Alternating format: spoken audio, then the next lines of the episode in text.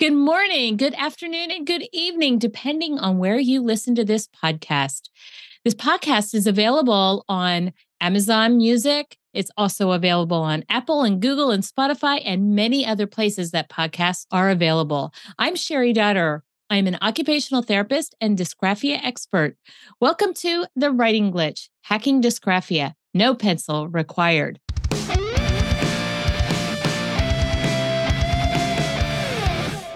In this episode, Sarah Collins shares her world of occupational therapy and homeschooling and how they collided to create a business while she homeschools her kids.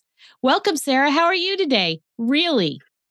I actually really am good. It's been a really great week here. And we've changed a couple systems within our homeschool and feeling really a lot more organized and like it flows really well. And I'm doing beautifully today. Fabulous. I'm glad to hear it. So we met online a few years back. I think it was on Instagram. I think you reached out to me mm-hmm. asking me about some things. And all of a sudden, we realized that we live about an hour and 15 minutes apart. Very true. That's right. Love the topic of handwriting. I was reaching out looking for a book to do a book study on with a whole group of homeschool moms. That's where I found yours. And it's been a pleasure and an honor since then. Yes, it has been a pleasure meeting your family. We actually went on a trip to Virginia together, and that was mm-hmm. absolutely fabulous and exciting last summer. Yes. Yes. Virginia is my home state. And then I went to graduate school in Richmond where we ended up being. So it made it even more fun. I just love it. I totally enjoyed our time together. Thank you for being a pillar and a sounding board as I'm working through different things myself and vice versa. I'm sure that you've appreciated yeah. me being a sounding board as well.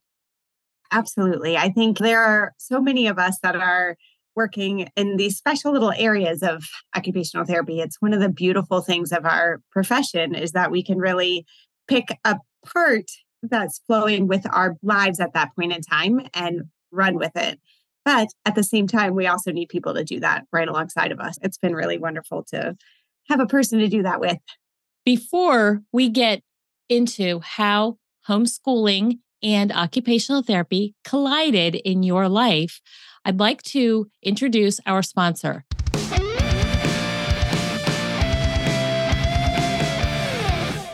Today's podcast was brought to you by Dotterer Educational Consulting. At Dotterer Educational Consulting, we hack dysgraphia from the inside out. Dysgraphia is a disability in writing. From students writing letters and shapes through completing a dissertation or anything in between, people may have difficulty. It does impact one third of the population. Being a sister to dyslexia, it is not the same. In fact, some people with dysgraphia are brilliant readers. Our role is to help teachers, therapists, and parents build clarity, community, and competency around the barriers to writing success. We use neuroscience and research based content to design interventions for the whole classroom that can be completed two minutes each day and thwart this disability all without raising the scepter, a pencil. Together, we can change the lives of 110 million people in the United States and around the world about dysgraphia, one classroom at a time. You can find more information about our services at sherrydotterer.com. That's sherrydotterer.com. We search every day for new ways to cheer you. We believe that every person is a servant, king, or queen of their own leadership potential. Understanding leadership potential starts with effective writing skills. Effective writing skills start by connecting the brain and the body. Let's transform those struggling writers into the leaders they need to be in their community. Let's teach them that their struggle is their gift to lead others. Join the Writing Glitch community today. Sarah, are you ready to share some gold nuggets? I am. I am. I am here and ready. Tell me, how did homeschooling get into the mix of your days as an occupational therapist? I tell you what, it was not something that I prepared. It's not my grand plan of what I expected. But I was actually working in home health care and my kids were in public school. My daughter at the point was in third grade, and my middle son was in kindergarten. And then I had another little guy who was one at that point. And I was in home health care. I was driving around to families' homes and I saw a family that was homeschooling at that point. And I was like, oh, that's interesting. It's totally different than when my kids are gone at school and I'm doing my thing. And then I pick them up and we run to field hockey practice and we run to this, this hockey practice and everything else along the way. I thought it was great, but not something that I could do because, again, I was working full time. And within a month, interestingly, my husband got his job up here in Pennsylvania and we were moving. And so we moved up. I got them started in their new public school. We were in a rental house. And then we're moving again. And it was May. And I said, This is silly that I am going to put them in their third public school in one school year. We started homeschooling at that point. This was 2017 and just fell in love with it. We met a fantastic community of people and just really started moving in that direction. We did that from 2017. We're still homeschooling, but I was only focused on homeschooling for about two years and then realized that there is quite a large population and community of homeschoolers, especially around us, and many that had questions that they could benefit from the advice of an occupational therapist with. I was using my OT brain throughout the day so often. I have a kiddo who sensory processing disorder and really just thinks differently. He's neurodiverse and my brain was just my OT brain continuously thinking of ways that I would adapt to my day and ways to help him and he also has dysgraphia, things that I was doing to build up his strength, his looking at convergence and his primitive reflexes, and so many different things that really made a difference in our day that I knew there are other people who are doing the same thing. That's when I started homeschool OT and started working with other parents in the same situation. One of the things that you've told me in the past is there's mm-hmm. many kinds of homeschooling.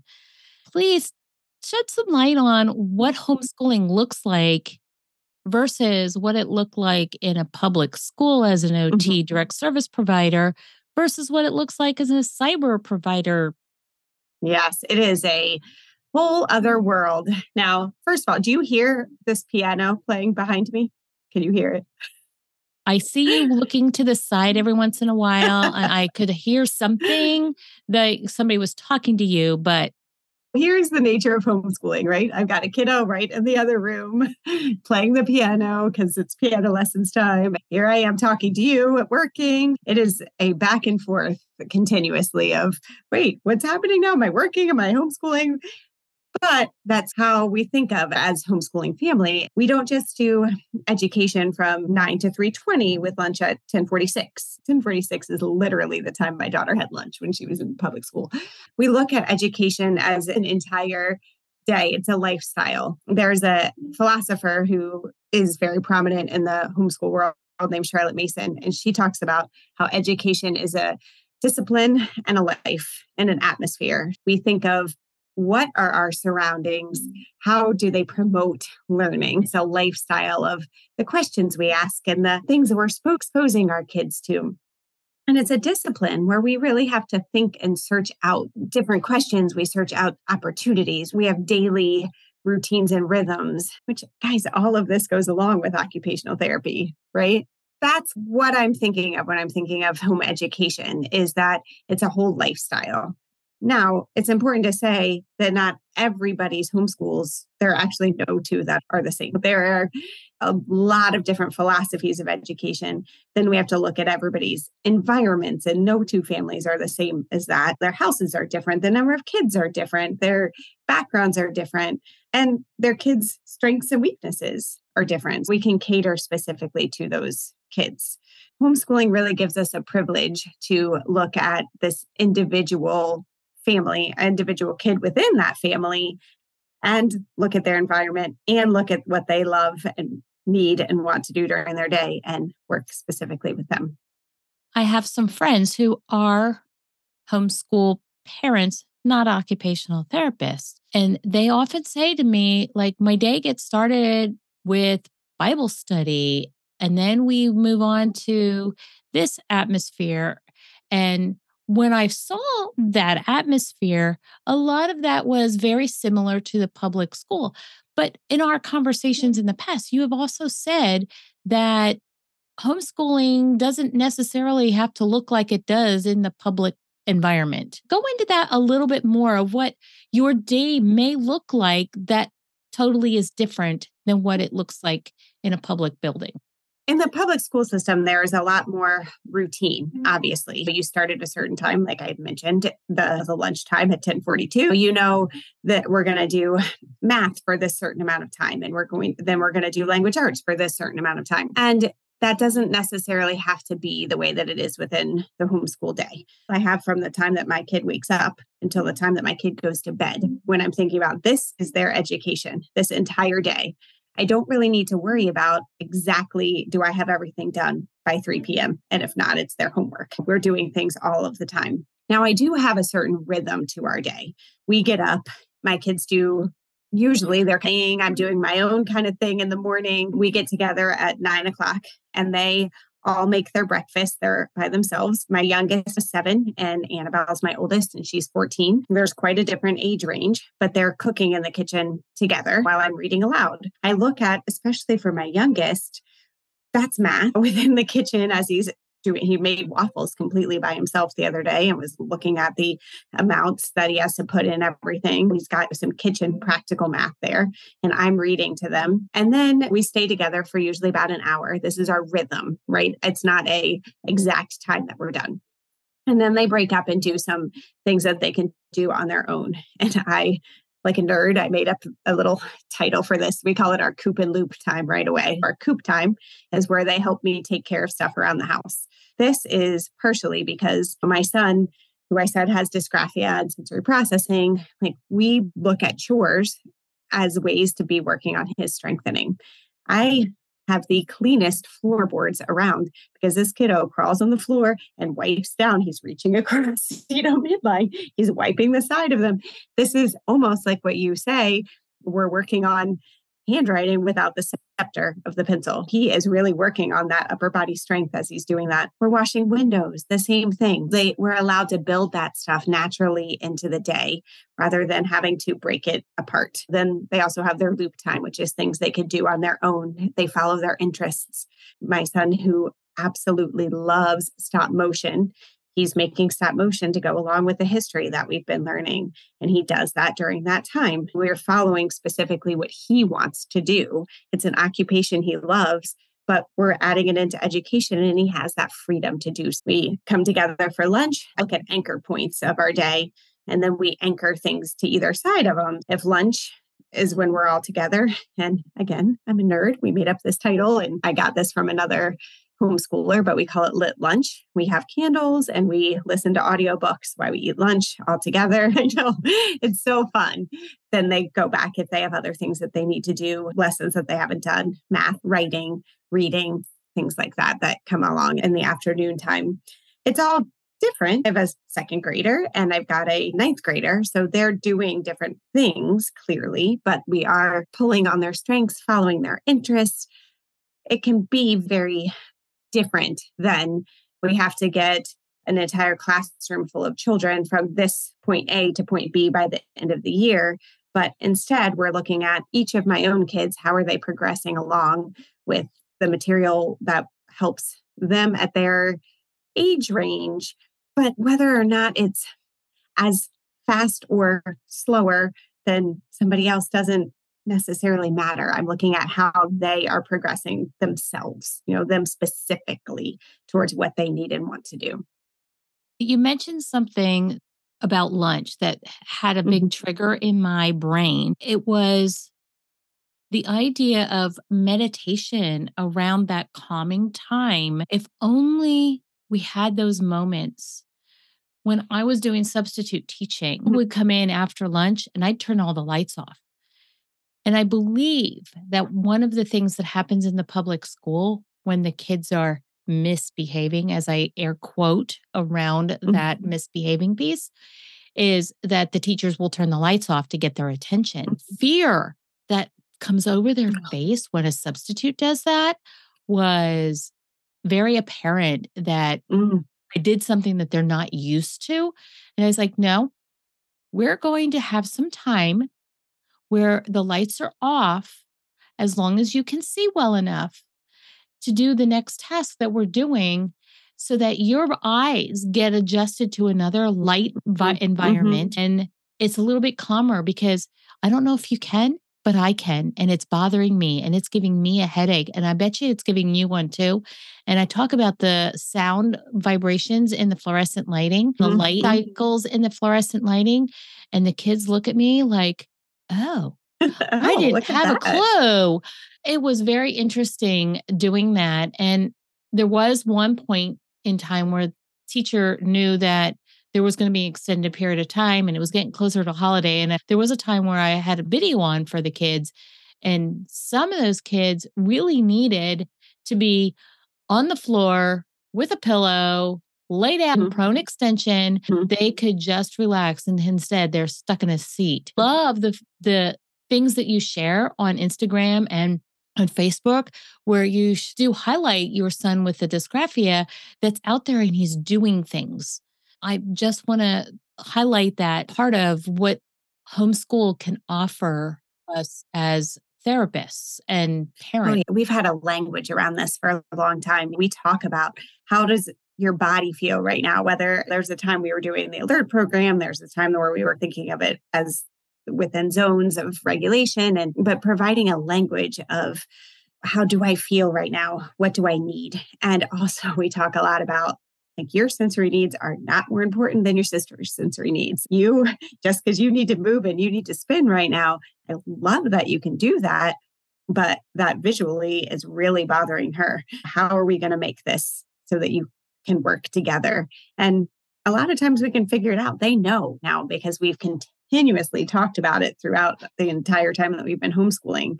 And we also have, speaking of lighting, we spend a lot of time outside. After our, our morning time when, when we're all together and usually in one room, my boys go outside. My daughter sometimes will. She's a teenager, so she's not as excited to do what mom tells her to do. But my boys will go outside, and my son is a hockey player and he will skate up and down the street. My youngest son is a soccer player and he's kicking his balls out out front or riding his bike and they really get that movement continuously throughout the day and because it can be naturally built in the time and it allows them to think through what does my body need and really act on it instead of having to control it so much they can act on what they need. And there's no reason that you can't add the physics in there. no absolutely not. We're actually doing physics this year. We were just talking about we're doing it with my with all of my kids my daughters obviously a little bit more in depth than my seven year old clearly. He's learning newton's laws and my daughter annabelle is really doing a lot of the science projects and she goes to a co-op they all do but goes to a co-op every monday where they do science experiments and she has to write lab reports. We were just talking about even the physics of geese flying overhead. It's fascinating. Tell the listeners of what a co op is. a co-op there's again many different types of these but a co-op we do two during the week but it's really when homeschoolers meet up as a group and some are more formal and academic than others. On mondays we go and it's a group it's a nationwide curriculum but we meet in different communities and we have a set time that we do things during the day and that's where we lay out what we're going to do for the rest of the week and their assignments can be done and my older daughter has group discussions in there. We do a lot of science projects together art projects music the things that you really might need other people around to do. My daughter has done debate and mock trial all through that co-op.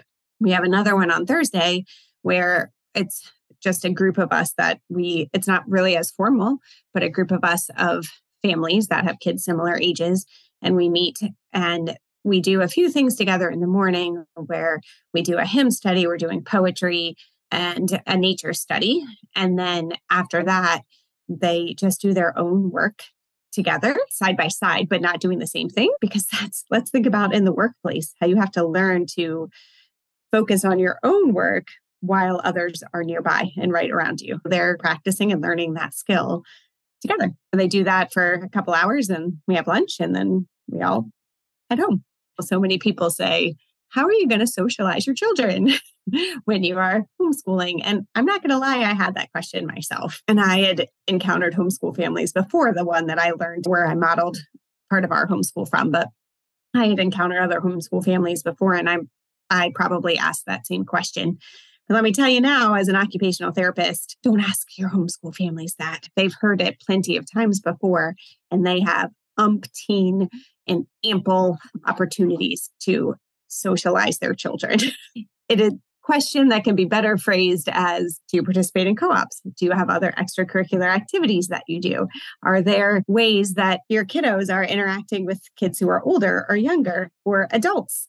There are so many opportunities throughout the weeks part of my clientele that is listening to the Writing Glitch are teachers. Mm-hmm. Have any interactions with teachers or any thoughts for teachers before we go into the next question that I have for you about your course? Are you asking me about interventions? Or are you asking how I interact with teachers as a homeschool? We have a lot of teachers that are listening to this. They are looking for ways to help with writing. Is there any strategies that you can give them to help them, even if they are still in a public mm-hmm. or a private school? What are some things that you recommend to them? Okay. One of my favorite things that we have done is nature journaling. And there's really two things actually that I'd like to talk about. One is there is a philosopher who leads into a lot of homeschools, but then also there are full schools built on the Waldorf education model. One of the things that he talked about was form drawing, and we've done this within our homeschool, and it has really made a huge difference. There's a great book out by Angela Lord called Creative Form Drawing. I actually have it sitting right next to me. It could remind me. but so what it does is that it gives you a small picture that you're going to focus on during the week. And you start with looking at it and describing it, then you're trying to find it out in nature. You're trying to find it in things around you. For example, if you're fine, starting at the very beginning with a straight line, right? I see it in the tree trunk. I see it in my chair. I see it on the bulletin board, how it's straight up and down. You're finding it you're modeling it with your body. Maybe you're riding your bike in your straight line. Or if you're at school, maybe you're moving your arms up and down in a straight line. The next day, you might build it out of something Wikki Stix or Play Doh or drawing it in the sand, whatever. And then you move from there to actually writing it on the next day. It takes these forms from the beginning and you're using your whole body and then moving into the more fine motor until finally you're getting it on the paper. And it progresses from just a straight line all the way to these very complex figures that help as you're learning fractions and you're learning geometry. And so it really builds handwriting, coordinates it with math and with the other visual arts, and it coordinates it with science because you're finding it out in nature. And so it's a really cool way to bring together all of these different subjects. Another piece that's part of our nature journaling is this form drawing because we find it out in nature. We will make sure that we have that book in the show notes for you. And it makes me think before we you move on to the other thing that you were mm-hmm. thinking mm-hmm. of of all these interventions that I'm teaching in the dysgraphia warm up protocol, that mm-hmm. would be a great image to ask the kids, what do you see? What yeah. do you notice? How does it make you feel? What questions can you come up with? And tell me more. Mm-hmm. Building mm-hmm. on a single line can transform their impression of their environment. Thank yes, you. Absolutely. The next thing actually is nature journaling, more in depth, finding something that you notice and something, how does that make you feel? And then putting it down onto paper. We've done this with watercolors, we've done it writing. We will go out somewhere and find something we see or we hear or we touch, and then we look at it, we feel it, then we are putting it onto our paper. Annabelle was already writing when we started doing this, but my son Caleb, who's my middle son, he's now 11, took me a minute. He's now 11, he was six. He would talk to me. He would narrate what he sees and what he observed, and I would write it down and he would read it.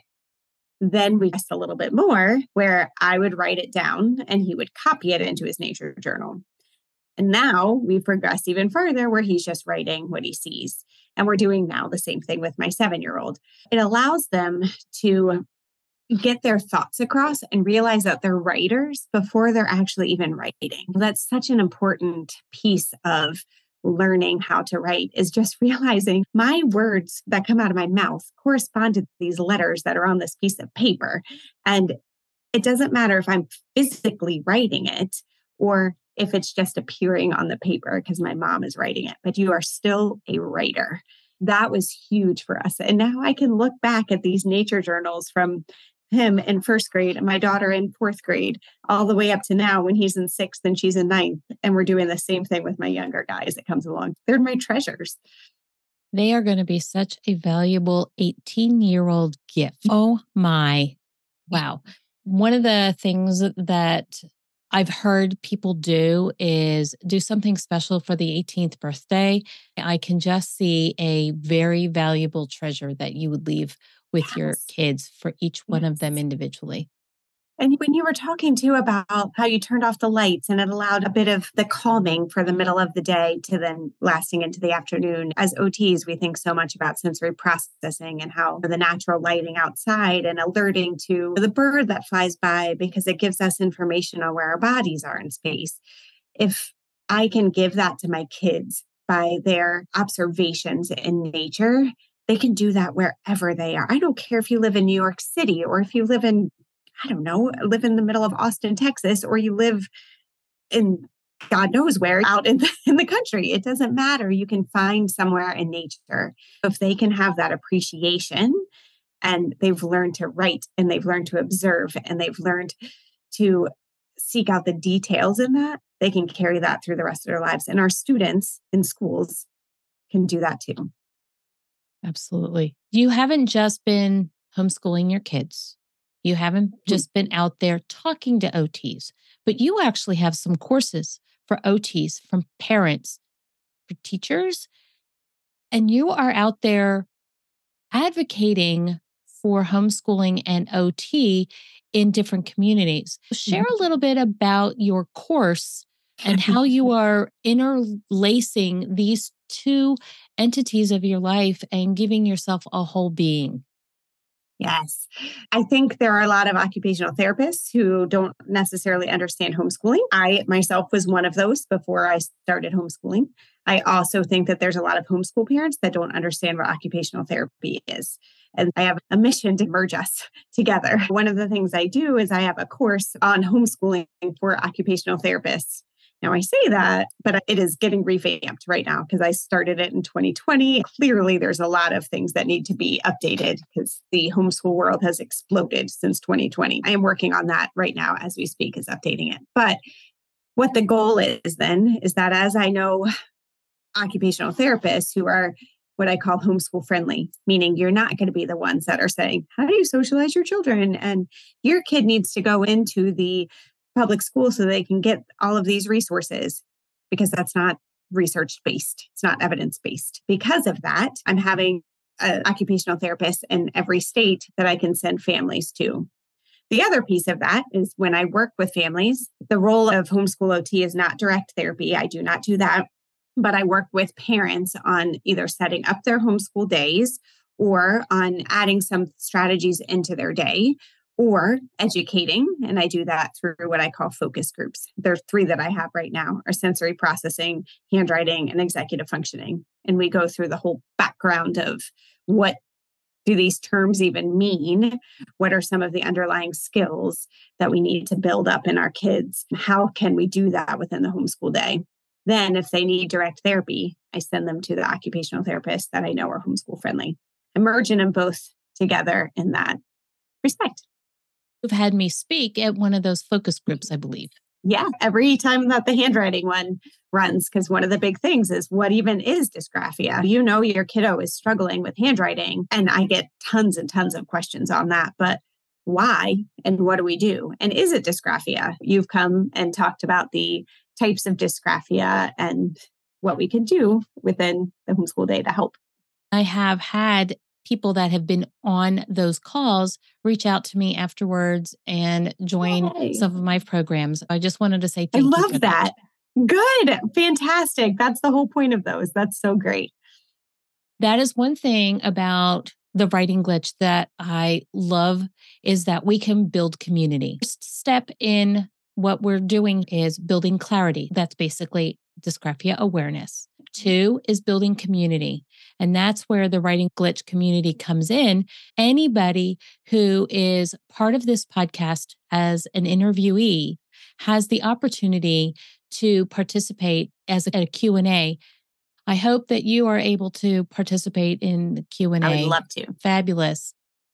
This has been Cheri Dotterer of The Writing Glitch. I am a dysgraphia expert. Sarah Collins is a homeschool OT, and that is her expertise. And I believe that you have some freebies that you are willing to share with the audience.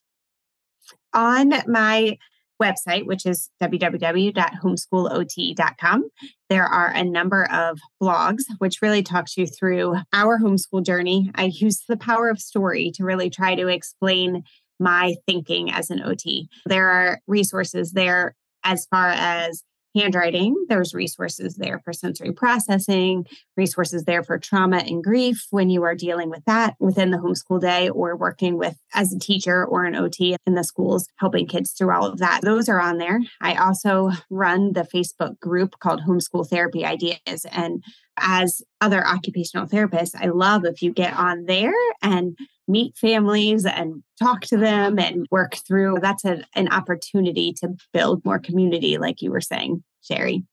For OTs, I also have a list of questions and things that are ways to talk to homeschool families that are homeschool friendly rather than things that our homeschool community finds offensive. It's a culture handout that can really help to build that morale or build that use our therapeutic use of self, right? We are talking to families and we don't want to make them run away, but yet want them to feel accepted and cared for within our practices. Fabulous.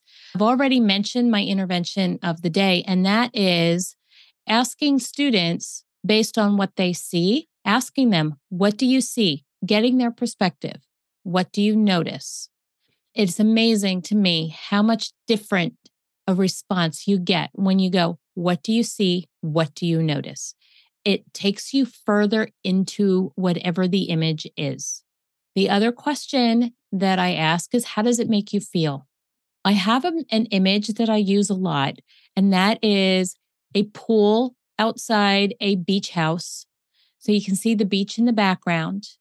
And I've had so many kids with autism say, I hate that. Mm-hmm. Being aware of the culture and the sensory processing issues for these kids is very crucial. The other question that I ask is something that you have already mentioned a little bit, and that is how to ask questions. What questions can you come up with based on what's the image in front of them?